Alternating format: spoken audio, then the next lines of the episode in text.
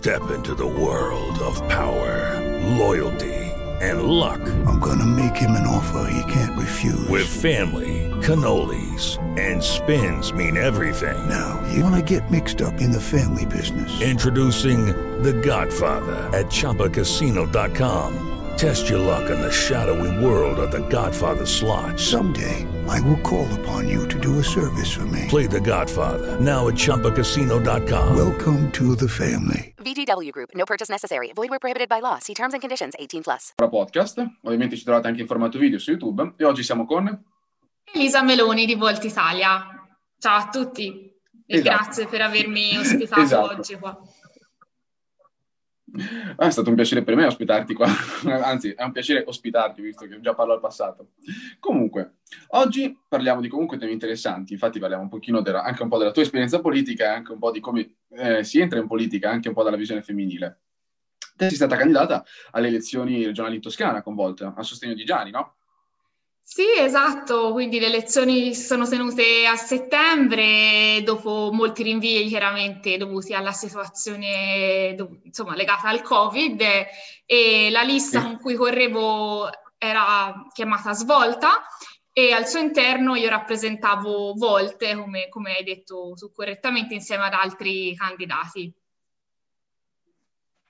Vuoi raccontarci un pochino di come è stata questa esperienza e tutto? Poi so che anche le elezioni sono state spostate. Io abito in Toscana, quindi so che sono state spostate da maggio, poi dovevano essere forse a luglio, poi a luglio no, perché ci trova poca gente, poi, a- a- poi alla fine si è scelto per settembre.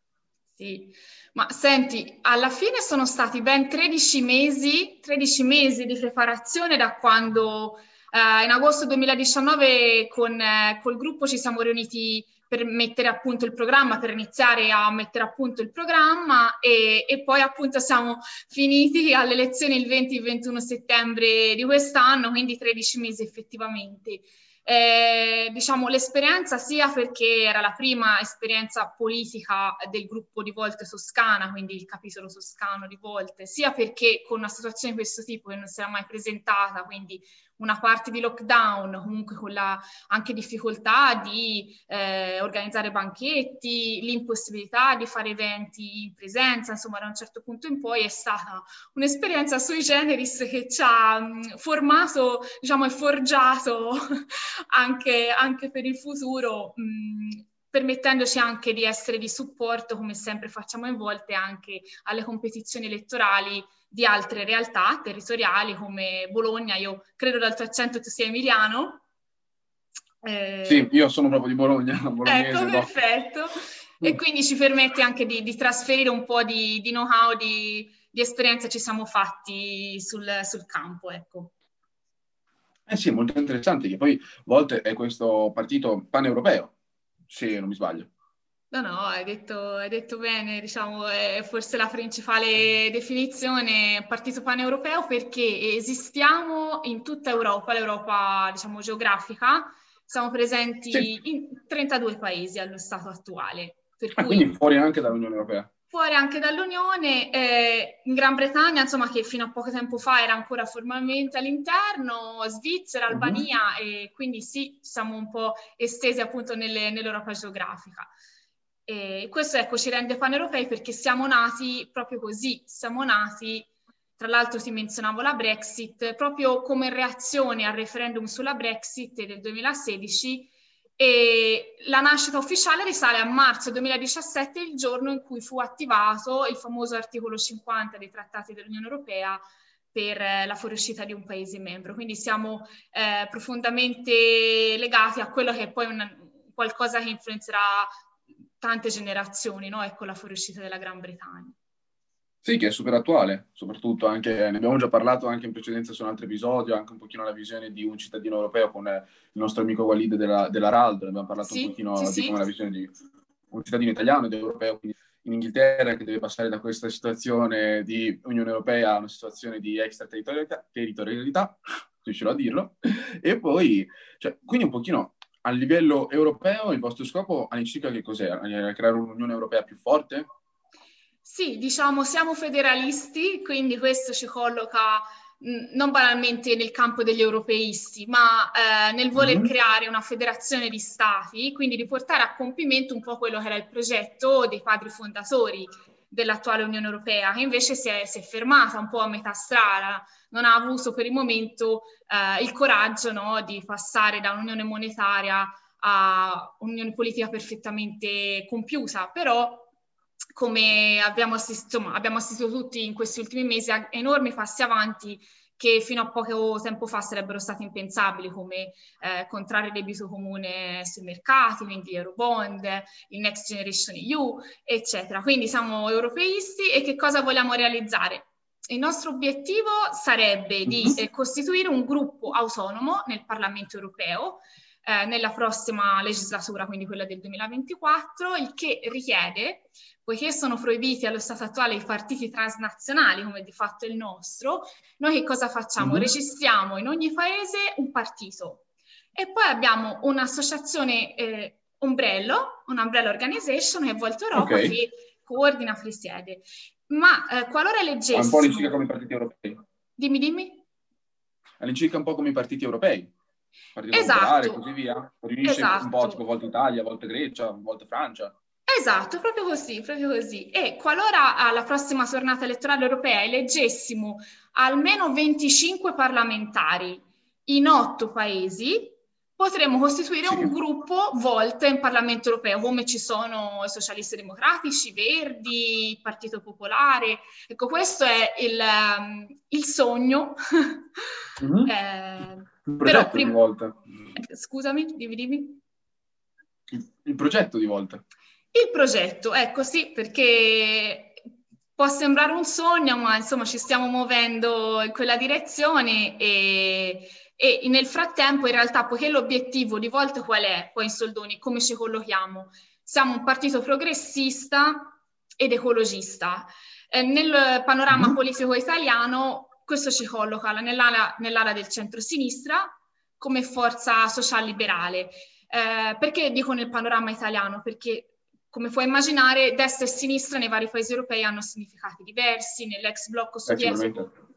Ecco, la parola sinistra evoca mh, mm, cose di un certo tipo, per cui ecco ti ho fatto il riferimento poi nel, nel panorama italiano. E partecipiamo a elezioni a tutti i livelli di governo, motivo per cui eh, si parlava prima delle regionali in Toscana, delle amministrative di quest'anno, eh, perché l'obiettivo è partire eh, dalle città e dalle regioni per costruire l'Europa e riportare l'Europa nei territori, quindi eh, riavvicinare un po' eh, l'Europa a tutti noi. Ecco. Non so se comunque potresti diciamo, entrare in linea con questo ragionamento, però forse prima di poter arrivare a un progetto eh, di un'Europa federale unita bisogna creare un'identità europea che non deve essere, che non deve andare a scalfire l'identità, per esempio, regionale o nazionale di un paese, come quando noi ci siamo uniti a livello italiano, comunque eh, si è creata, finché a un certo punto si metteva allo stesso piano l'essere, non lo so, emiliano e italiano, c'erano degli scontri, lo sappiamo come è successo in Sardegna, come è successo così via in Sicilia, finché a un certo punto non si è raggiunto un modo in cui si sono create le regioni e questa cosa si è disinnescata da sola. L'identità, diciamo, regionale è una cosa che sta sotto l'identità nazionale, ci unisce tutti, ci differenzia tutti, ma ci unisce tutti, ma forse non siamo ancora arrivati a farlo con l'identità europea. Cioè, un'identità europea in sé per sé ancora non esiste, cioè ancora magari eh, sta nascendo, ma non esiste proprio in sé per sé, non è eh, ben definita ancora e eh, soprattutto a molte volte entra in conflitto con l'identità nazionale, quando se magari si riuscisse a ricreare lo stesso procedimento che si è fatto nella nostra penisola, forse qualcosa si potrebbe anche un pochino tirare fuori. Sì, sì, mi trovo totalmente d'accordo con te, proprio, proprio questa è l'idea, perché eh, non c'è in realtà contrapposizione tra identità cittadina, regionale, nazionale e, e europea, è come una matriosca se lo vogliamo vedere, no? Eh, ognuno di noi, eh, grazie all'Unione Europea, nasce cittadino italiano ed europeo con diritti e doveri eh, legati a entrambe le cose. E mai eh, si, si, deve diciamo, teorizzare la perdita di questa, di questa, identità, di questo radicamento territoriale. E per questo si dovrebbe parlare di Europa dei popoli, no? eh, Europa dei cittadini. E a, al cuore di tutto c'è un concetto di, di solidarietà a, a nostro avviso e con la solidarietà si sa che si raggiungono incredibili obiettivi che da soli sarebbero fuori dalla portata, no? dalla nostra portata.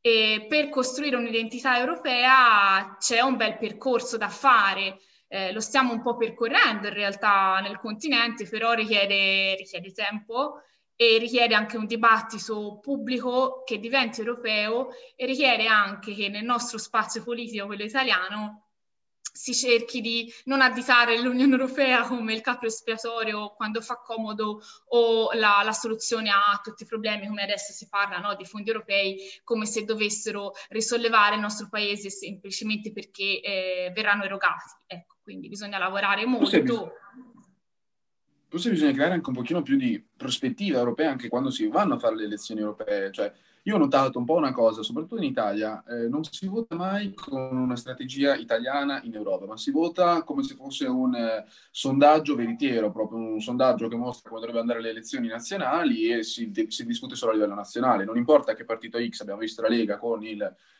34% se non mi sbaglio le ultime elezioni eh, europee, però quel 34% preso in Italia non è servito a nulla in Europa.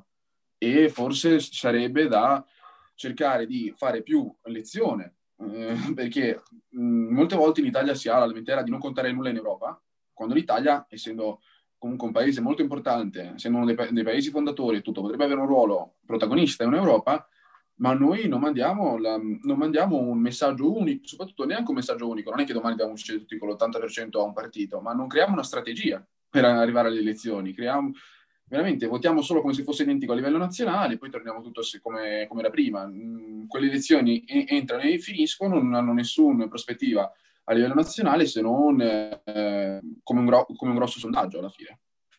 È proprio vero, mi, mi rispecchio totalmente nella, nella, tua analisi perché eh, nel nostro paese, non solo devo dire, vengono usate le elezioni mm-hmm. europee come un termometro eh, di gradimento del governo no? di, in quel momento, come fossero delle elezioni di medio termine, eh, quando si collocano no? a una certa distanza dalle, dalle politiche. Non solo, eh, in realtà i cittadini rispetto alle elezioni politiche hanno un grosso potere quando vanno alle urne perché vigono le, le, preferenze per le elezioni europee, per cui al di là di come il partito ti colloca nella lista no, in termini di posizione, eh, è il cittadino con le mhm. proprie preferenze che fa la differenza nel mandare Tizio piuttosto che Caio come eurodeputato a Bruxelles. E eh, mentre un tempo, devo dire, ehm, veniva considerato un Parlamento di serie B, no? quindi si mandavano in Europa eh, perdonami il termine, si diceva i trombati della politica, che non aveva più mm. spazio da noi. Eh, le cose stanno un po' cambiando, quindi abbiamo anche figure di, di spicco che in realtà eh, vanno a Bruxelles, pensiamo comunque a Calenda, che poi vabbè chiaramente sappiamo tutti che poi è fuoriuscito dal PD una volta eletto, abbiamo Gualtieri che era stato eletto nella nostra circoscrizione centro eh, al Parlamento europeo e poi è stato chiamato come ministro e ha deciso no, di, diversamente. Quindi eh, quello che dici è, è, verissimo in questo senso bisogna creare uno spazio pubblico eh, di politica europea, quindi ragionare in questo modo e soprattutto quando votiamo è difficile sì e, e a volte chiede tempo no? informarci come cittadini, però sia per le preferenze che abbiamo appena detto, sia per il fatto che io posso votare Movimento 5 Stelle, ma devo sapere dove si collocherà una volta al Parlamento europeo, perché come dicevamo prima, esistono i gruppi, no? E il Movimento 5 Stelle, che ha eletto una notevole quantità di deputati, poi non si è collocato in nessun gruppo, quindi è in una specie di gruppo misto, che però, a differenza del Parlamento italiano, è un gruppo che non può partecipare alle commissioni, ha um, le mani legate su tantissimi aspetti di funzionamento del Parlamento, quindi tu hai espresso un voto che però quasi non impatta. Esatto. E... Benissimo, ma forse questo dovrebbero essere anche gli stessi politici europei a fare una campagna più europea, perché, come posso dire, mh, mm, forse già portare un candidato presidente, più che, un, più che magari una scelta là, o comunque molte volte succede in Italia che ci sono dei candidati premier e nessuno di questi, come abbiamo visto anche nell'ultimo governo, nessuno di questi diventa effettivamente il premier, poi viene scelto una figura in base ai numeri che abbiamo in Parlamento. Però forse anche a livello europeo i politici dovrebbero fare la stessa cosa, chi guida i vari partiti, il Partito Popolare Europeo, il Partito, Sociali- il partito dei Socialisti e così via. Forse dovrebbero attuare più una politica europea con Cioè, perché per esempio in Italia sono i politici italiani a fare eh, i comizi per, la, per eh, la, l'Europarlamento. In Francia sono i politici francesi, in Germania i politici tedeschi e così via in ogni paese. Però invece di eh, capire che in quel momento siamo comunque un grande paese che deve votare tutto insieme, è comunque tutto diviso. È come se è, è come veramente se negli Stati Uniti domani per il presidente ci fosse una persona che fa ehm, comizi politici per lui nei vari stati. Quando abbiamo visto anche con le ultime elezioni proprio recenti, invece si battono gli stati molto forti. E forse questo sarebbe anche una cosa da comunque riflettere a livello di politica europea. Sì, diciamo quello che, che tu stai dicendo eh, rientra nelle ipotesi di riforma dei trattati dell'Unione Europea, cioè avere un presidente dell'Unione come adesso è la, la Ursula von der Leyen che è direttamente eletto dai cittadini. Ma allo stato attuale non è così perché le regole non lo prevedono, come del resto non lo prevedono neanche per l'Italia, dobbiamo dirlo, che il Premier non è mai mm-hmm. per Costituzione eletto direttamente dal popolo, è, è nominato dal, dal, capo dello Stato eh, se ha poi la fiducia no, della, di una certa maggioranza in Parlamento. Ok, quindi tornando all'Europa, rientra sicuramente nelle riforme che Volt ha eh, nel proprio programma e quello che dici è verissimo. Si è tentato di farlo con il cosiddetto Spitzenkandidate, la, mi avrai sentito parlare, per cui Ursula von der Leyen non era Uh, non aveva fatto campagna perché non era il suo uh, nome individuato dal Partito Popolare Europeo a cui appartiene, era un altro, era um, Weber, sempre tedesco. E ci sono stati eh, dei bei dibattiti pubblici, tra l'altro a Firenze, quindi la nostra bella Toscana, eh, all'Istituto uh-huh. Universitario Europeo, quando sai che c'è lo State of the Union, lo Stato dell'Unione, eh, e quando ci sono elezioni in corso ci sono due candidati, insomma, il candidato dei Verdi, eh, il candidato del Partito Popolare Europeo, il candidato dei Socialisti Democratici, che ecco, fanno il proprio discorso e cercano di convincere gli elettori. Che cosa è successo però all'ultima tornata elettorale? Siccome è una cosa non scritta che poi eh, si diventi presidente, il candidato di punta del gruppo parlamentare che ha avuto più voti, in questo caso il Partito Popolare Europeo, non è una regola scritta, era una consuetudine che si era andata un po' consolidando. Allora, siccome Weber per un, un motivo o un altro non, era, eh, non piaceva a tutti, poi alla fine si è presa una scelta diversa. Quindi, fin tanto che i trattati non vengono modificati in questo senso, le dinamiche... Eh, non seguono il tuo desiderio, il mio desiderio, il nostro desiderio, quindi bisogna agire anche lì in che modo si possono modificare i trattati. Dobbiamo avere degli eurodeputati che, che si battono per questo, quindi intervengono nel processo legislativo eh, su cui non entriamo perché è molto complesso, per modificare ecco, i trattati. Anche perché secondo me avere dei candidati comunque eletti dai cittadini europei, che per esempio questa volta può essere un candidato spagnolo votato anche fino in Polonia e così via, lo farebbe comunque sentire il presidente degli europei. Invece viene vista quasi una cosa che non si sa i numeri che ci sono dentro il Parlamento, non si sa come è messo il Parlamento, non, mm. quando finiscono le elezioni europee nessuno eh, si interessa a sapere come è andato a configurarsi il Parlamento nuovo mm. e alla fine ne esce qualche figura che sapremo che per i prossimi 4-5 anni vedremo e quasi, volte, quasi la maggior parte delle volte in scontro con, invece di essere visto un presidente che magari partecipa anche alla vita politica eh, dei, pa- dei, vari paesi, essere presenti e così via. Secondo me già solo questo passo potrebbe contribuire a una crescita dell'identità europea. Detto sì. questo, io posso anche avviare verso la conclusione questa analisi, se vuoi dirmi qualcos'altro, questo è tutto il tuo spazio.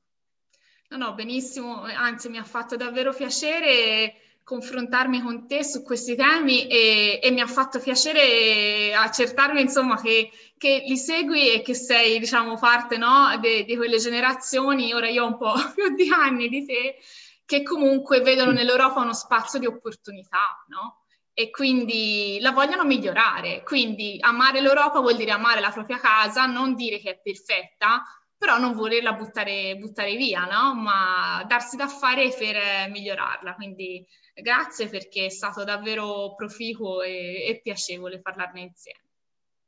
Guarda, è stato un onore averti qua, mi ha fatto veramente felice, abbiamo fatto una bella chiacchierata. E rinnovo l'invito per qualsiasi altra discussione anche a livello europeo, ma non anche, a tornare qui su Explora Podcast. E io penso che comunque anche il desiderio che c'è per l'Europa, un pochino dalle nuove generazioni, che chi lo, chi lo ha è perché sta iniziando a capire che è l'unico modo che i vari paesi europei si possono presentare nel mondo se non vogliono essere marionette, di qualcun altro, che può essere gli Stati Uniti, la Russia, la Cina e così via. E penso che l'unico modo che possiamo avere una voce che venga anche ascoltata in questo scenario di mondo sempre più polarizzato. Proprio vero, le sfide globali richiedono attori globali e quindi da soli, anche con un paese bellissimo come il nostro, non andiamo da nessuna parte su questioni delicate, no? cambiamento climatico, i flussi migratori, eh, tanti scontri geopolitici, quindi sì, assolutamente. Benissimo, allora guarda, io ti saluto, ti rinnovo di nuovo l'invito per tornare e vorrei ricordare a tutti i nostri ascoltatori di essere curiosi. Hey guys, it is Ryan. I'm not sure if you know this about me, but I'm a bit of a fun fanatic when I can. I like to work, but I like fun too. It's a thing. And now the truth is out there. I can tell you about my favorite place to have fun. Chumba Casino. They have hundreds of social casino style games to choose from with new games released each week. You can play for free anytime, anywhere and each day brings a new chance to collect daily bonuses. So join me in the fun. Sign up now at ChumbaCasino.com. No purchase necessary. BGW. Void were prohibited by law. See terms and conditions. 18 plus.